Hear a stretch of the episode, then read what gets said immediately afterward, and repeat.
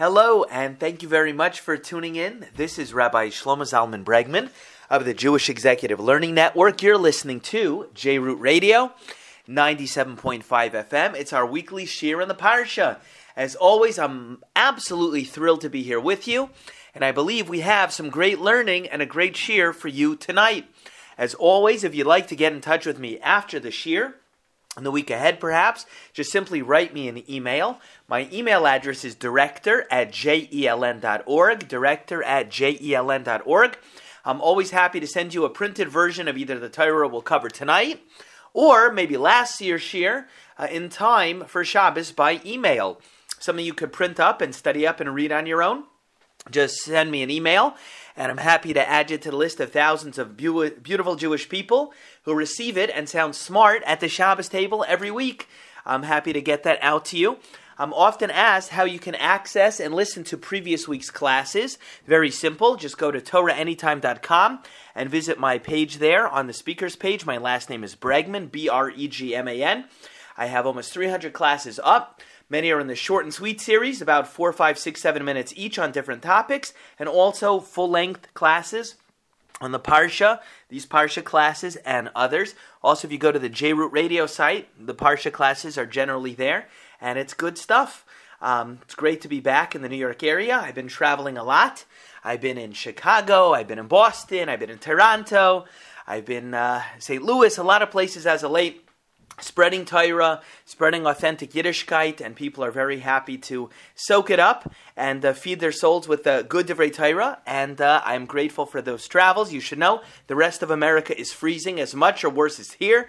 So uh, let's just settle down in the New York area tonight, learn Geshmak Torah, and get down to Parshas Tetzaveh. So let's do it. Now, Parshas Tetzaveh, here we go. We're in the book of Shemais, chapter 27, verse 20. And the pasuk says, it starts out, and now you, this is Hashem speaking, and now you, the you is going on Moshe, shall command the children of Israel. Now, Moshe Rabbeinu, he was first introduced to us in Sefer Shemais, in the beginning of the book of Shemos, and from that time forward, Moshe's name appears on virtually every single page of the Torah. If you open a Chumash, he's there pretty much from when he's introduced to the end. We always find him. And uh, certainly almost in every every column of the Torah. The one notable exception from when we first meet Moshe to the end is Parshas Tetzaveh, this week's Torah portion. It's the only place in the Torah text other than the book of Devarim, which Moshe wrote in the first person, and therefore his name's not mentioned, that doesn't contain even one mention of Moshe's name. Why? Why does Parshas Tetzaveh omit Moshe's name? Now, this anomaly, it's all the more curious if you stop and consider that both the birthday and the yahrzeit of Moshe Rabbeinu is the 7th of Adar. The birthday, the birthday when he was born is the 7th of Adar, and the yahrzeit, that means just the anniversary of the date of his death, they're both Zayin Adar. How do I know it's the 7th of Adar? It's not my opinion. It's a Gemara Kedushin. Lamed Ches Aleph. And that's interesting because the Zayin Adar is the date that always corresponds to the week in which this parsha is read. We're in the month of Adar now, and Zayin Adar always falls out of Parsha Tetzaveh. Why? Kind of interesting. His birth date and his death date fall out on the parsha every year, and the parsha doesn't even mention his name. Interesting. What's tutzach up with this? What is this about? How do we understand what's going on over here? So the Baal HaTurim connects Moshe's missing name to a pasuk in the book of Shemais, where he didn't get to it yet in the Chumash, but we'll see, chapter 32, verse 32, Moshe says to Hashem, Mecheni no misifrecha, that if Hashem would not forgive the Jewish people for the sin of the golden calf, Moshe wished to be erased from the Torah. Now, even though Hashem did ultimately forgive the Jewish people, there's an important chazal you have to know. It's a Gemara in Makais, Daf Yud Aleph Amad Aleph, and Bereshis Rabbah, in the Medrash in different places, tells us that the curse of a sage, even if it is undeserved or made conditionally, hiva, it will come to pass. if a chacham, if a sage makes a curse, it's deserved. Even if it's not deserved, even made on a condition, a tanai, it's going to come to pass. So it says the Baal HaTurim, that's why Moshe's name is missing. Although Moshe asked that his name be erased from the Torah only, conditionally, if Hashem refused to forgive the Jewish people. Since he was a sage, an element of this conditional curse simply had to come to pass. So because he said, Mecheni no Hashem, erase me from your book, from the Torah, says Baal HaTurim, that's why Moshe's name is missing, and it came out over here in our Parsha. That's a Baal HaTurim. So now, we say like this, if Moshe's name was destined to be erased, even in part. Why specifically in our parsha? Why here? So the Vilna Gaon and others want to say like this: because this Torah portion is invariably read at the time of Moshe's yahrzeit, and that thus his yahrzeit is when he passed away, when he, so to speak, disappeared from the world.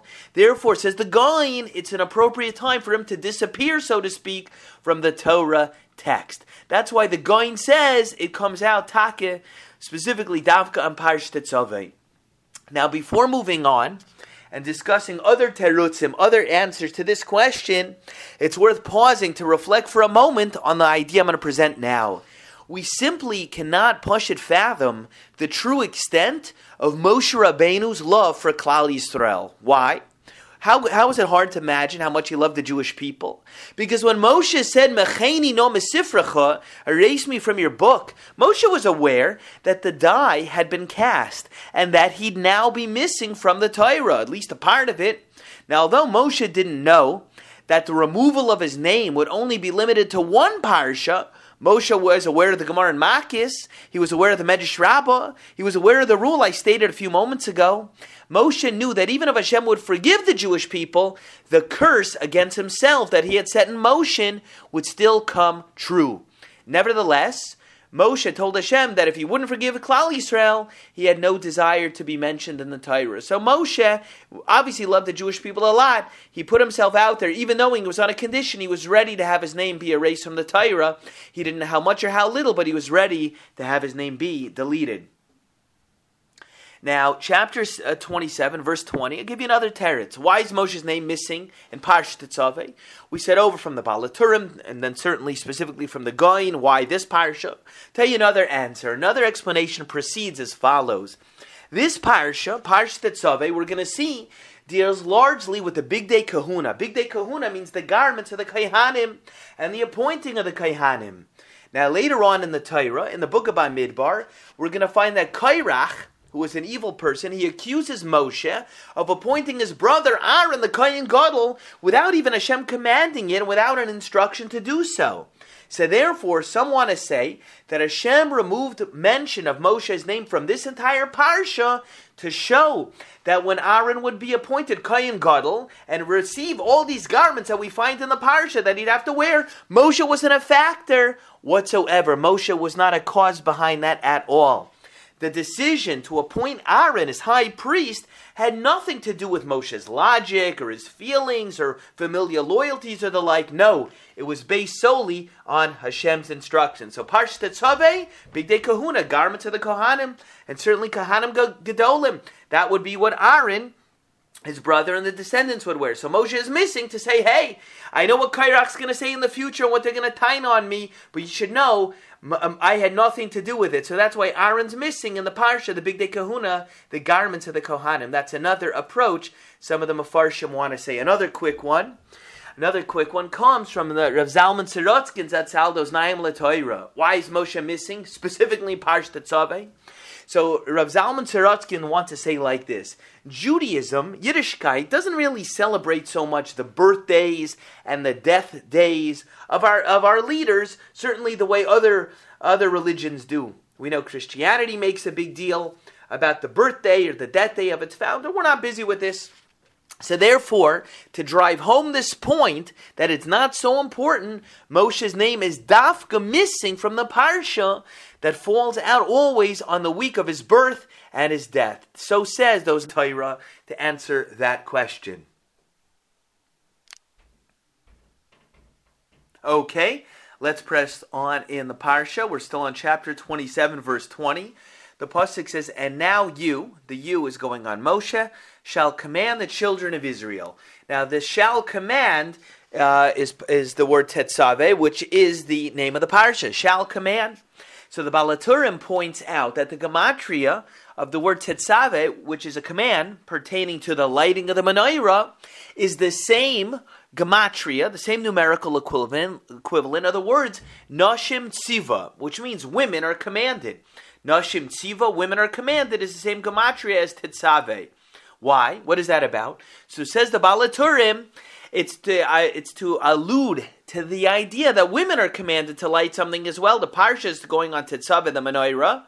And over here, it's saying that women are Nashim Tziva, the same gematria as Tetzaveh. Women are commanded. They're commanded to light something as well, namely the Shabbos candles. So that's a remez, that's a hint to the inyan of women lighting something as well, the Shabbos candles, says the Baal HaTurim, begematria found in the Torah. Okay. Now, the Pasuk says, And now you shall command the children of Israel that they shall take for you pure olive oil, pressed. The word for pressed is kosis. It should be pressed for illumination to, uh, to kindle a lamp continuously. Okay, so far so good. Let's examine this. So there's a Gemara in Menachos on 86a, and the Medrash Tanchuma on our Parsha under Ois Gimel, they explain over here that this parsha requires only that the best first drop of oil that is pressed or squeezed, that's the word here, pressed, kasis, the first press, squeezed drop from each olive, that's what can be used as oil for the illumination of the menorah. Only that first press, squeezed drop. Now, the remainder of the oil in each olive does not have the same requirement of purity, and that could be used in the menachos in the meal offerings. Okay, so that's a, the medrash and the gemara and menachos. The first drop of oil that's pressed or squeezed, that's cusses from each olive, that's for the oil of the menorah. The rest of the oil in each olive doesn't have to be so perfect and pure. It can be used for the menachos, the meal offerings. Okay, that's the halacha. Question is, what spiritual lessons do these halachas contain? What am I supposed to learn from it? How does this instruct me to be a good Jew? Okay. So Rav Shlomo Yosef Zevin Zatzal, Rav Zevin points out that the menorah represents Torah. That's well known, and the menachos, the meal offering, symbolize the earning of parnasa, the earning of livelihood, and gashmias, material items in general.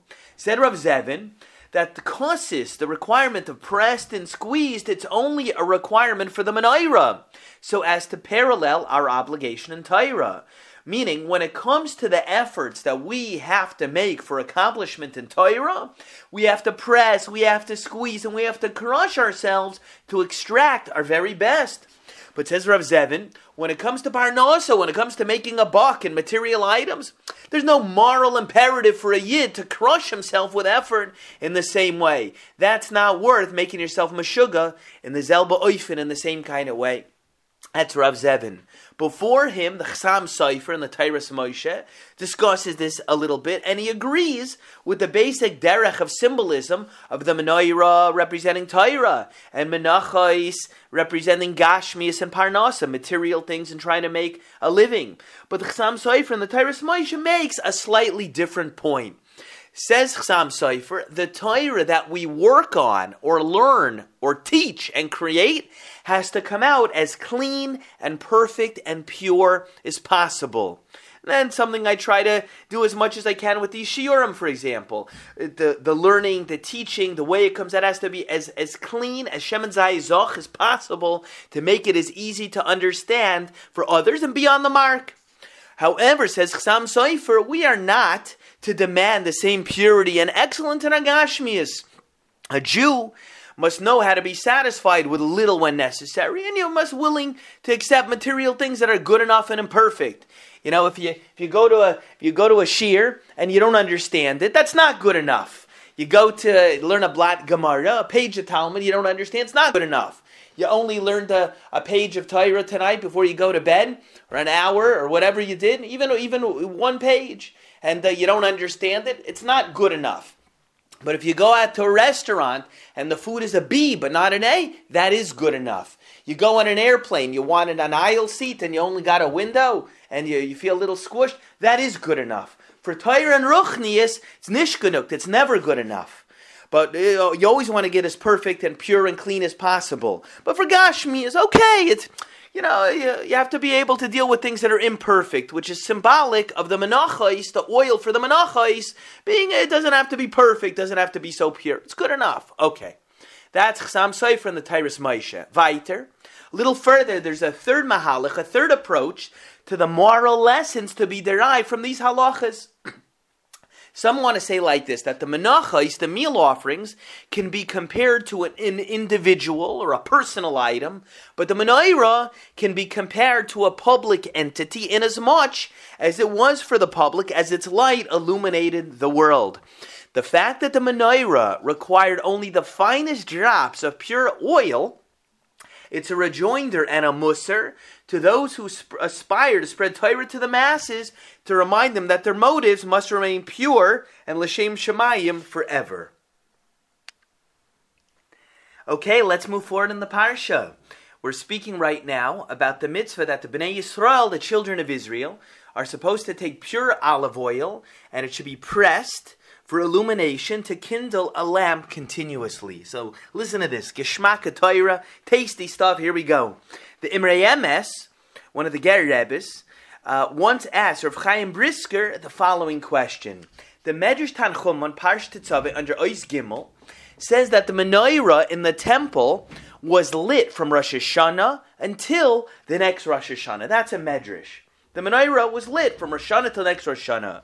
It always remained lit and it would not be extinguished until the following year. However, said the Emes, you see from this week's parsha that there's a mitzvah to light the menorah daily. So how could this halacha be observed if the menorah would never be extinguished? That's a good question. So the answer of Chaim Brisker, Schusa Yogan Aleinu, gives is based on a ruling of the Rambam. The Rambam writes that a person who adds oil to an existing light on Shabbos is chayiv, is liable for transgressing the prohibition of making a fire on Shabbos. So therefore, what? You see from this halacha that a person can affect a lighting, something can have the din of being a lighting by adding even a little oil to a pre-existing flame. So said Rav Chaim Brisker to the Emes, this is precisely what transpired in the Mishkan and in the Beis HaMikdash. Every day, a small amount of oil was added to the light that was already burning. So according to the halacha, this would still qualify as a lighting and fulfill the mitzvah, even though the Medrash says that the menorah in the Beis Hamikdash was lit from Rosh Hashanah until the next Rosh Hashanah. Geshmak Torah, okay, very good. So what do we learn from that? Lamaisa, beyond the halacha, a nice terutzim, and a good exchange of Torah between tzaddikim and gedalim. You see from here what? The takeaway from that exchange is that one can affect a lighting by adding a little oil to a pre existing flame. In other words, even if we ourselves are not able to do heroic, enormous acts of Torah and mitzvahs, and even if it seems that our actions pale in comparison to the pre existing deeds and mitzvahs and accomplishments of others, if we add a little mitzvah light to a pre existing large flame, it is still deemed precious to a Kaddish Baruch Hu, and it still has a status of being lighting. Hashem still appreciate it. Small amounts count too. Okay. Now, it says in chapter 28, verse 1, Now you, again, we're talking about Moshe here, but it doesn't say his name. Now you bring near to yourself Aaron, your brother.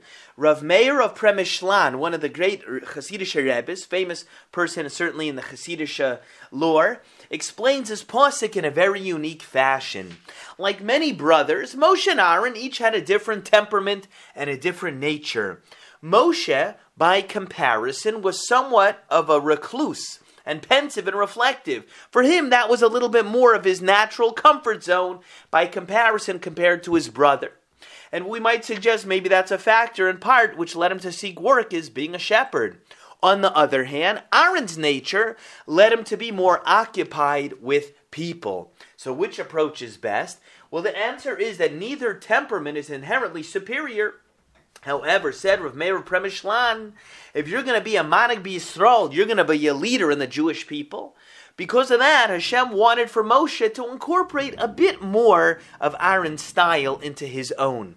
Therefore, Hashem conveys to Moshe the message of this verse. The pasuk says, "Now you, speaking to Moshe, bring near to yourself Aaron your brother." He says in Drush, the message of this verse, "Bring near to yourself Aaron your brother," means that Moshe should take Aaron's trait of gregariousness and talkativeness and so and his social his social sensibilities and incorporate it into his being a little bit more.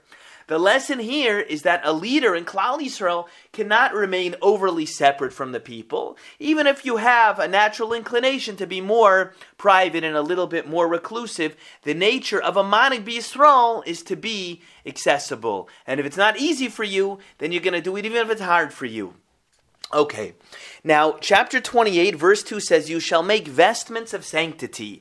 Parshas Tetzaveh places great emphasis on clothing. And we find the importance of clothing reflected throughout the entirety of Torah and the Code of Jewish Law. Our Parsha deals a lot with clothing, and we find the importance of clothing throughout the entire Torah and, and Shulchan Aruch. A lot of halachas. Question, was it always supposed to be this way? Why is it this way?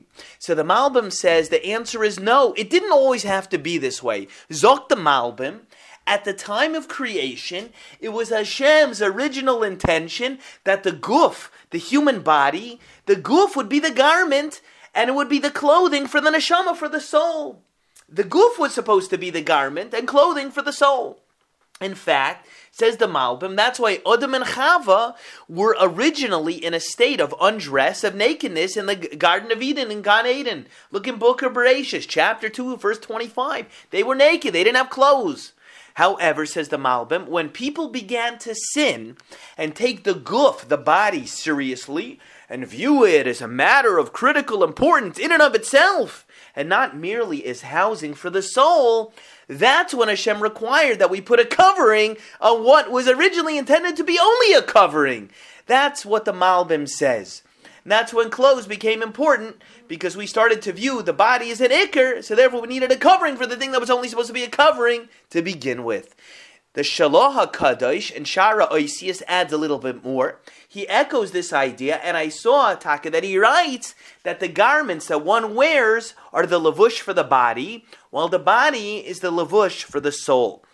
The Shlah and Shara Oisius describes it in that fashion. The clothes you wear, that's the lavush of the body, and the body is the lavush, the garment, the garment and the covering for the soul. Okay. Interesting. Something to bear in mind as we go through the uh, the Torah. Sometimes people say, "Oh, is the Torah closed-minded?" People talk about that. Sometimes I'll be out traveling, meeting people who aren't Jewish. Say, "I heard the Torah is closed-minded." Well, if if closed-minded is uh, is C L O S E, the Torah is not closed-minded. If closed-minded is C L O T H E S, clothes meaning the stuff you wear. If it's closed-minded, yeah, the Torah is closed-minded in terms of the clothing you wear. It's not closed-minded minded. The Torah expands your mind and uh, is very open to everything that adds to the value of a person and doesn't turn him into a behemoth. Okay, let's go weiter. So we're saying over here in chapter 28, verse 2, you shall make vestments of sanctity for Aaron your brother, for glory and splendor. Okay. Now, Parsh is going to speak at length about the clothing of the Kohanim, my family, the Kohanim, and the Kohanim Gedolim, but in truth, there are messages contained here for everyone about the importance of their clothing. A Yid, a Jew, must always dress himself or herself with good taste and with modesty, with snius. The Torah hashkafa, the Torah perspective is that our clothing should always be speak and speak and reflect our refinement and our kedusha, our holiness, and our clothing should never be intended to arouse jealousy, can you? I, I can't relate to this. I mean, I, I just dress kind of in, in black and white and kind of businessy and suits and stuff like this. But some people actually wear clothes on purpose to arouse jealousy in others. Or some people nebuch nebuch dress in a way designed with the hope to provoke the baser instincts in others. So that's not what we're supposed to do. Okay. Now it's interesting if you look uh, in halacha It's very interesting. that Hagaoin Rav Nisim Karelitz Shlita writes Lahalach and Evan Ezer. If you get in touch with me outside of the Shir, director at jeln.org, I'll give you in his halacha works the Marmakoimis of an art if you want to look up on the spot. But Hagaoin Rav Nisim Karelitz Shlita rules Lahalacha. He says the halacha is that according to halacha, it's prohibited for a man for a guy to provide his wife or his daughter with money to buy clothing if her purchase of clothing will in any way violate the halachas of tznius or create a michshoil, a stumbling block for others. And this is something concerning which every married man or father, a Torah person, should be aware. Very interesting idea. So I'm just giving you the source. If you're a married man, you're not supposed to give your wife or your kids money, certainly your daughter's money. If they're going to buy clothing, that's going to violate halach or tznius, or create a distraction or a michshel for others. And uh, if, uh, if you bring this up in the house and uh, people don't like it, blame it on Rabbi Bregman. Say you heard it from me, and if they complain to me, I'll say I got it from Hagoin Rav Nisim Karelitz Shlita, Chut Shani, and Evan Ezer Simon Chaf Aleph and uh, they can blame it on him. Contact him in Eretz Yisrael and discuss the sugya with him. But that's something to be aware. Okay, weiter. Now, the we're speaking a lot in our parsha about the Kohen Gadol, the high priest. The Shalah HaKadosh says that the Kohen Gadol, the high priest, was kamat like the second coming of Adam Arishon. Adam Arishon, Adam, the first person, says the Shalah, the Kohen Gadol was like like like a second coming in the world of Adam. How so? Says the Shalah, the Kohen Gadol, his task was to fix the damage created by Adam and return the world to how it was before he and Chava sinned in the Garden of Eden. His job was to rectify and be masakin and fix up all the the chatoyim and all the damage and all and all the injury to the world that Adam and Chava did with their sin. That's part of the job, mystically, of the Kohen Gadol, says the Shalah. Now, building on that theme, the Malbim demonstrates how each of the Kohen Gadol's garments brought atonement for certain historically important sins. For example, according to the Shalah, the chayshin, the breastplate of the Kohen Gadol that he wore in front of him on his chest, it could repair the spiritual impurity and damage that was wrought by the Nachash, the snake, the Nachash HaKadmoini, the snake in the Garden of Eden. And in fact, the, the Malbim proffers that that's the reason why the word Chayshen, which is spelled Ches, uh, Shin, Nun, and Nachash, which means snake, are the same letters. Chayshen, the breastplate, is Ches, Shin, Nun. Nachas is Nachash, which means a snake, is Nun, Shin, Ches. They're comprised of the same letters. The Malbim says, why? The answer is because the Chayshen, the breastplate, the Kohen Gadol, the Chayshin, could help fix up the spiritual impurity and the tuma and the damage that was brought by the Nachash. So that Malbim fits very nice with that Shalah Kaddish. It's important to know. It's also important to understand the Kohen Gadol, it's not just uh, an important Kohen, it was uh, working in the Beis HaMikdash, facilitating the Korbanos. It's deep, deep, deep, Amak, Amak Ma'oid, very deep in Yonim, uh, of how he was uh, supposed to accomplish, in a mystical sense, certain certain tikkunim and rectify many, many, many different kind of things. Okay, let's go weiter. So, chapter 28, verse 6.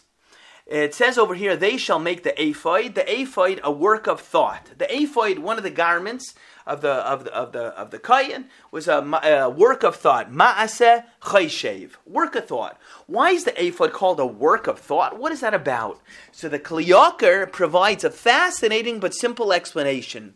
The Gemara in Zvachim, uh, it's on Pei, it's Daf Pei Chesamad Beis, tells us that the ephod atones for the sin of avodah zarah, idolatry.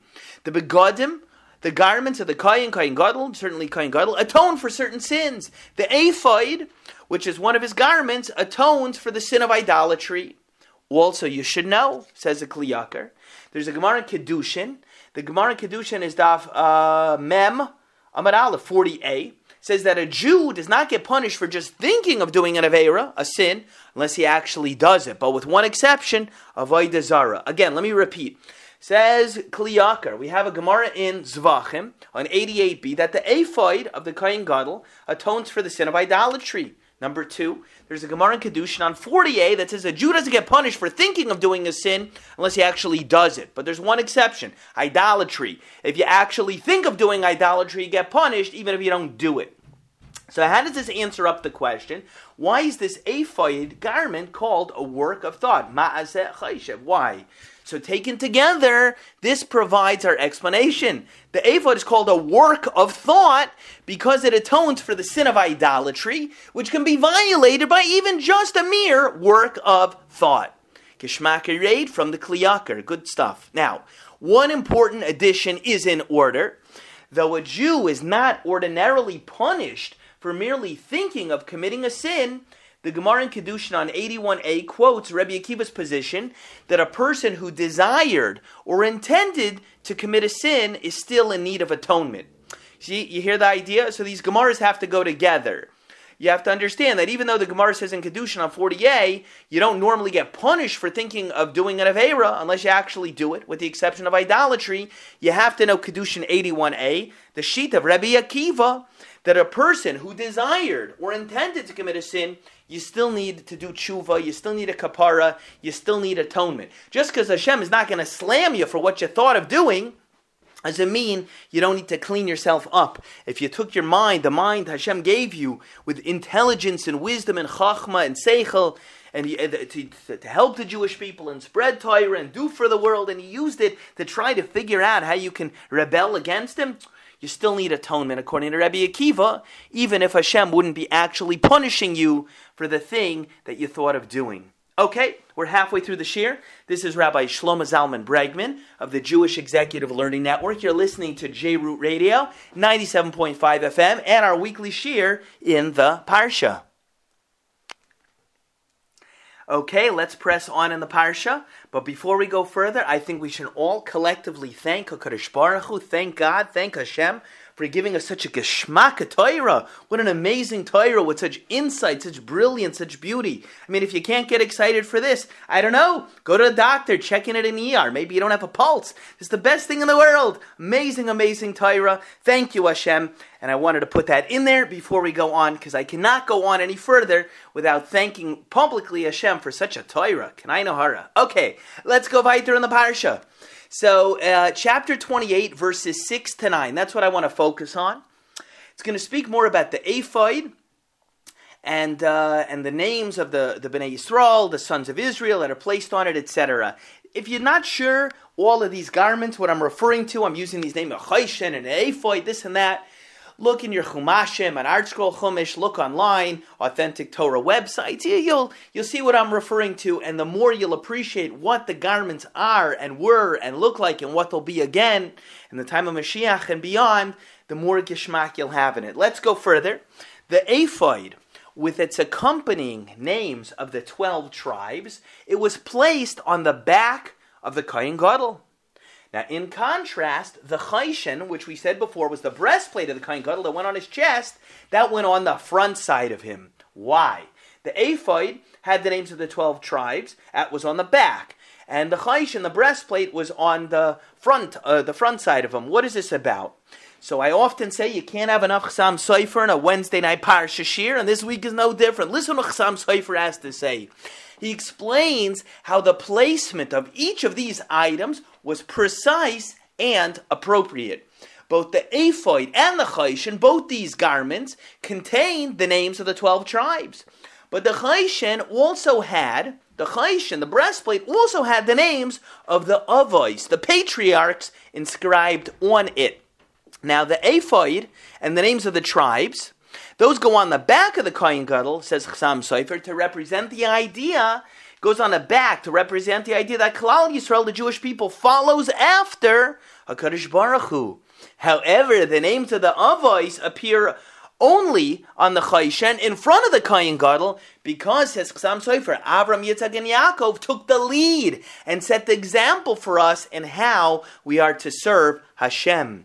And he also points out, moreover, their names belong out in front because they oftentimes were able to to do what Hashem wanted to be done without being formally commanded in a mitzvah. They were out in front, so to speak, in terms of discerning what Hashem desired, and as such, their placement in front is totally, totally appropriate. Okay. Now, more interesting Torah on the garments. Here we go. Aaron shall carry their names, chapter 28, verse 12. Aaron shall carry their names, meaning of the tribes, before Hashem on both his shoulders as a remembrance. Okay, good. Aaron carried the names of the tribes on both his shoulders. What is the symbolic meaning of this verse? So the Be'er Mayim Chaim says that this is the trait of a leader. How so? Just like a father carries a, a, a, child on his shoulders to protect him from things that can harm him below, let's say broken glass, or or maybe uh, uh, in these recent days, I've carried one of my kids on my uh, up in my arms or on my shoulders because I, I don't want them to they they could slip on the ice and the snow and all of this. So too, like a father carries a child to protect him from things that can hurt him down there. So too, says Be'er Mayim Chaim, a leader in Klal Yisrael has to do that for his flock and protect them from harm. So says the Sefer, the Be'er Mayim Chaim, Aaron had the names of the tribes up on both his shoulders regarding that beged, regarding that particular beged, uh, in order to represent that that's what a leader is supposed to do. I'd like to suggest for you a different answer from myself. Just as a father might carry his child on his shoulders so that the kid can have a better vantage point and see things otherwise unattainable to him, isn't that what isn't that what a parent does? Sometimes you lift a kid up so they could see things that they otherwise can't see. A, a, sight, a this, a that. You, we do it all the time. So, so too, I want to say like this. So too, a Manhig Yisrael, a leader in Klal Yisrael, his job is to lift up the Jewish people to show them heights in Ruchnius, in spirituality, and Torah living, and also in Kiddushem Shemayim that are here to now, unattainable to them. Because that's what the job of a Torah leader is by showing a Jew what it looks like and what it could look like and what's available out there, lifting them up, showing them a vista in Torah and Ruchnius they haven't been able to achieve or see yet for themselves. If you show it to a Jew, a Jew is going to want to want to have it and desire it and aspire to it ma'oid ma'oid, very, very, very much. So that's the Inyan over there. Okay. Now, I'd like to share with you over a little bit about digging deeper, and we'll have a little Maharsha, uh, some more Midrashim, Moira de Sfas Emes is good stuff.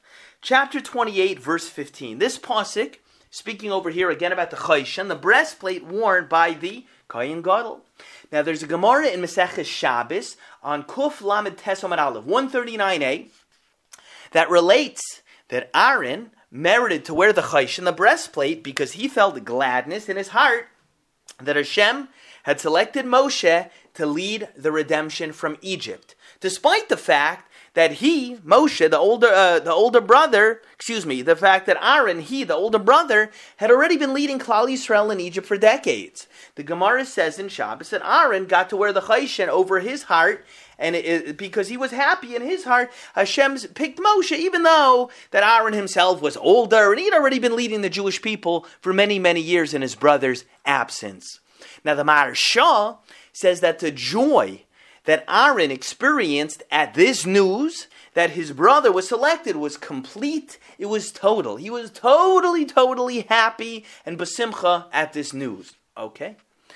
However, that's a maharsha, but you should know there's a medrash that seems to contradict that account more than a little bit. The medrash says in Yalkut Shimoni, uh, in Parshas Vayeshev, if you want the exact source, get in touch with me. I'll show you the exact place in the Yalkut Shimoni. The Medrash says that if Aaron had known that Hashem would write in the Torah that Aaron would rejoice in his heart when he went out to greet Moshe after their long separation and after Moshe was elevated to the position of leader. If Aaron had known that, and that'll be written in the Torah, the Medrash says that Aaron would have gone out to greet Moshe with drums and with dancing. So the question is, which is correct? Is it, as the Yalkut Shimoni says, that Aaron seemingly was capable of feeling even more joy for Moshe and greater expression of joy? Or is it like the Maharsha says that he wasn't capable of experiencing more? So I want to answer the question like this.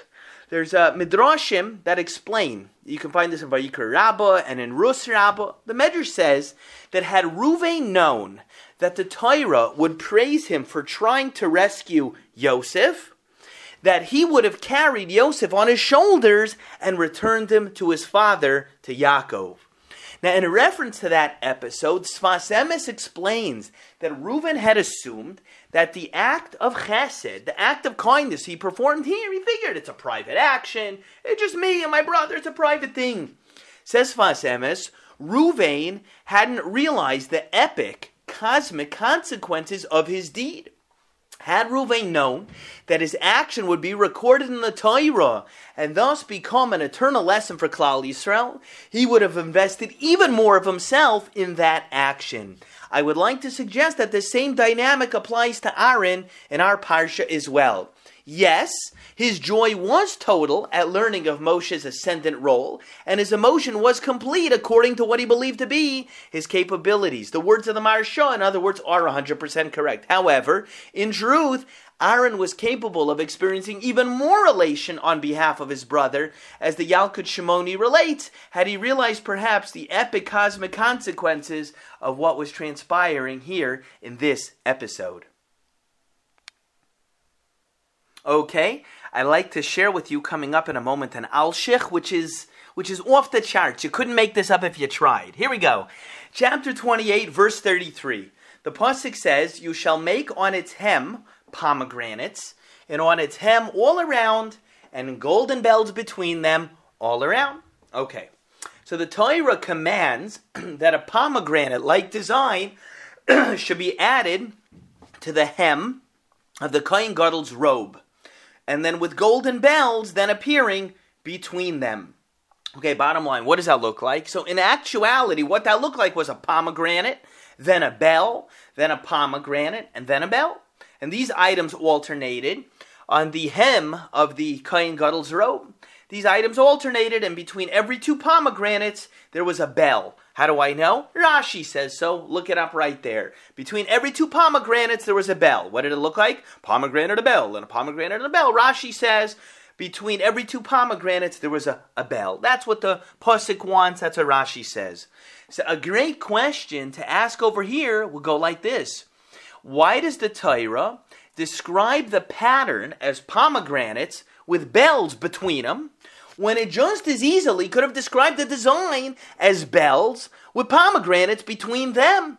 Why does the Torah describe it as pom- pomegranates with bells between, not bells with pomegranates between? That's the question that the Alshich asks, and he provides us with a terrific answer. Listen to what he says. There's a lesson to be learned here about the virtue of silence. Yeah, silence, shtika, something we a lot of us could work on, all of us, in fact.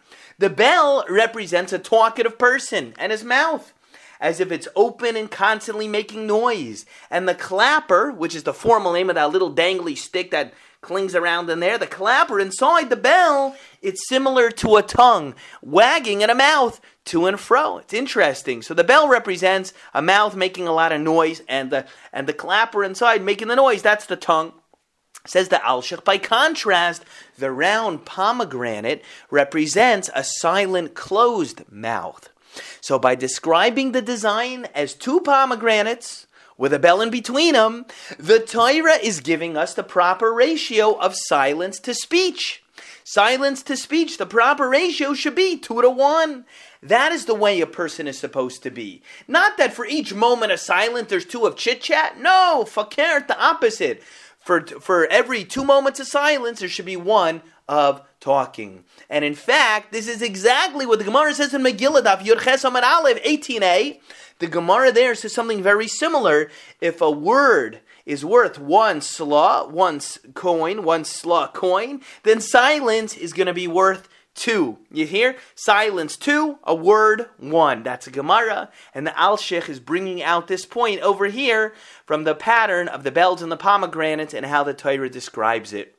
Geschmacka talk. Now, while on the topic of speech, it's known that the best way for a person to keep his speech clean and pure is to use it for holy things. Use your speech for holy things, for limana Torah, for studying Torah, for learning Torah, for sharing Divrei Torah, for prayer, speaking words of kindness. And that's why it says a two verses later, chapter 28, verse 35, in the same passage as discussing the bells and pomegranates, its sound shall be heard when he enters the sanctuary before Hashem. The pomegranates and bells, which allude to speech, should be directed towards the context of Kedusha. Now, Agav, as we're passing through on this point, I'd like to quickly mention that we see this idea reflected in the Pesach Haggadah. The order at the Seder, everybody knows if you have a Seder, you open a Haggadah, it's Karpas, Yachatz, and then the Magid. I'm not going to sing the whole song for you, Kadesh Urchatz, Karpas, Yachatz, but that's what it is. Karpas, Yachatz, Magid. Karpas, Yachatz, Magid. Why? Why is that the order? So the Tolner Rebbe, Rebbe wants to say like this that the letters of the word karpas stand for the words klal rishoin pe sisoim. Karpas stands for klal rishoin, which means first rule. Pe sisoim means mouth shut. First rule, mouth shut. Klal rishoin pe sisoim. That's karpas. That, it says the Tolner Rebbe, that's what Karpa stands for. And then knowing that, you can continue with Yachatz and Magid, which literally means cut your talking in half. Yachatz, Magid means cut your talking in half. But you can only do that once you understand. Klal Rishain, Pesisoim. First rule, mouth shut. I think it fits very gishmak with the Gemara and Megillah and the Al Alshich I wanted to put in that, uh, that Vart from the Tolner Rebbe there. I thought it fits very, very nicely. Now, in chapter 28, verse 35, the Pasuk says, Its sound shall be heard when he enters the sanctuary before Hashem and when he leaves. Regarding the bells and pomegranates on the Kohen Gadol's robe, the Torah says, Its sound shall be heard. That's what it said. Its sound shall be heard when he enters and when he leaves. Its sound shall be heard. Okay, Torah says it should be heard.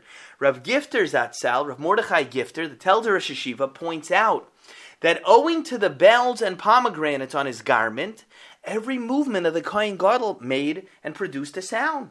Think about it. He had the bells and the pomegranate. Whenever he would move, it would make a sound.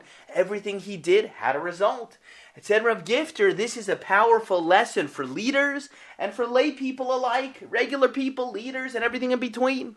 A Jew, said Rav Gifter, should be focused on productivity and obtaining results. All of our time should be spent on activities that are meaningful. A Jew, said Rav Gifter, has too much to accomplish in life to afford that you have wasted movements which make no sound. You make no sound. You can't go through life making no sound. Everything you do should make a splash for Kedusha and for Halakite and Ruchnius. You're not supposed to be sitting in this world making no sound. Everything you should do should make a purposeful sound and be heard. Okay, we have about 10 minutes left. Let's see how much more ground we can cover in the Parsha. Chapter 28, verse 36. It says, You shall make a head plate of pure gold. Okay? The head plate of the Kohen Gadol is called a tzitz. Tzitz. Maybe you heard of a, a halachic authority called a tzitz Eliezer. That's the word, tzitz. That's the head plate of the Kohen Gadol. Okay, now, you might notice that word tzitz is very similar to something else that you, you might know even more called tzitzis. Tzitz, tzitzis. Connection is striking. What's the connection between the two? So let's get a little bit mystical here. Let's get a little bit deep. So if you look in the Sifri, says that the word tzitzis means to look at something in a focused way. The word tzitzis means to look at something in a focused way. Now, it's beyond the scope of this shiur for me to delve into it and explain more, and certainly in the little bit of time we have remaining. But tzitzis are deeply connected to the faculty of sight. If you learn up the words of Chazal and the Rishonim, you see that tzitzis are connected to the faculty of seeing, of sight, and being able also to perceive something which isn't readily noticeable. Now, knowing this Sifri and the etymology of the word provides us a great clue that the tzitzis of the Kohen Gadol must also been connected to seeing. But the question is, how so? How is the tzitz of the Kohen Gadol on his head plate connected to seeing? What's that about? So I think you find the answer in the Zohar. In the Zohar, a Kaddish, in Parshas Vayakhel, something fascinating over there. It says, it's written that when a Jew would look at the Kohen Gadol's tzitz, You'd be a Jew, Bisman, Shabbeis Hamikdash Hayakoyim, in the time of the Holy Temple. You would look at the Kohen Gadol's tzitz. It would reveal to the Kohen Gadol, the high priest, the character and spiritual level of the Jew who was looking at it. So once again, you see how the word sits and sits is connected to the idea of being able to see something in a focused way and something which is otherwise not readily visible. That's geshmak. And I'll tell you the truth, it's really fascinating and frightening to realize that the deeds we do both mitzvahs and averas are actually embedded on our bodies, not just our souls. Most people understand, certainly people with emun and betachin, people who believe in the Torah, people who know from the Torah, they understand. I guess if I do a mitzvah, God forbid the opposite, it makes a roishim, makes an impression on my soul. But the truth is, the mitzvahs and averas are also embedded on our bodies, to the point that a person of great spiritual sensitivity, like a Kohen Gadol, can perceive them.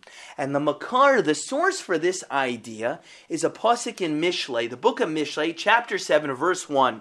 The pasuk says, My child, heed my words and store up my commandments with yourself. How can a person store the mitzvahs with himself? The answer is that by performing the mitzvahs, they become indelibly imprinted on a Jew's body, albeit in an invisible fashion. And in the mystical writings of Torah, you find this idea discussed frequently. For example, it says in the Zohar in in uh, in Sefer Vayikra that a tzaddik has his merits embedded in his bones. It's a Zohar. I've also seen from Sfas Emes and Parshas Bo. I can give you the year if you reach out to me directly. You can look up Sfas Emes inside. He speaks about this notion often and throughout his writings that a mitzvah albeit completely spiritual, makes a tangible imprint on the physical world. It's a big theme in his Ksavim, in the writings of Sfas Emes. So it's a Gishmak idea, very worth knowing, something from a, a mystical taste on the Parsha. Okay, the hour is getting late, and a lot of the other ideas that I'd like to say over with you tonight will probably uh, pass the allotment of time we have for our radio program. So, I'll share with you one more. Let's come from the Chassam Sofer al Torah, and uh, you can't go wrong with that. And we'll, we'll be Messiah, and we'll conclude with this. Chapter 28, verse 36. The Pasuk says, You shall make a head plate of pure gold, and you shall engrave on it, engrave like a signet ring, holy to Hashem. Okay, so on this tzitz, it's supposed to be written and engraved on there, like a signet ring, holy to Hashem. So Chassam Sofer wants to make an interesting observation from here. The Gemara in Erechin, Daf Tes Zayin Amud Aleph, states that the tzitz atones for those who are brazen and stubborn. While these can sometimes be worthwhile traits, inasmuch as they can enable a Jew to resist the pers- pressure, to assimilate, or follow a path for evil, at the same time, they can also lead to our ruination or even land us in Gehenna, God forbid. There's a Mishnah in Pirkei Avos that says the same thing. That a person who, uh, who is basically brazen, they end up in Gehenna. So says Chassam Sofer, by wearing the phrase, Kodesh La Hashem, holy to Hashem, on his head, we are supposed to learn from the Kohen Gadol that a Jew must commit to only use his stubbornness for sanctified purposes. So yes, the Gemara says that the tzitz atones for those who are brazen and stubborn, but by putting holy to Hashem on our forehead, it's saying that we're supposed to direct our brazenness and stubbornness directed for kedusha to resist assimilation, resist the pressure to become more physical than spiritual, and we need to direct even traits that could be challenging to the service of HaKadosh Baruch Hu. I thank you very much for listening to tonight's shiur. This is Rabbi Shlomo Zalman Bregman of the Jewish Executive Learning Network. You've been listening to JRoot Radio, 97.5 FM in Brooklyn and beyond. If you'd like to get in touch with me directly, uh, just send me an email, director at jeln.org. I'd be happy to send you a printed version of either last year's shiur or tonight's Torah in time for Shabbos by email if you simply request it. Um, and I wish everybody a beautiful, beautiful, beautiful Shabbos. Thank you so much for being here with me, and God willing, next Wednesday night, 10 o'clock, we'll be back together with Hashem's help, learning His amazing, amazing, delicious Torah. Have a beautiful Shabbos Kodesh. Thank you for your time. Kol tuv.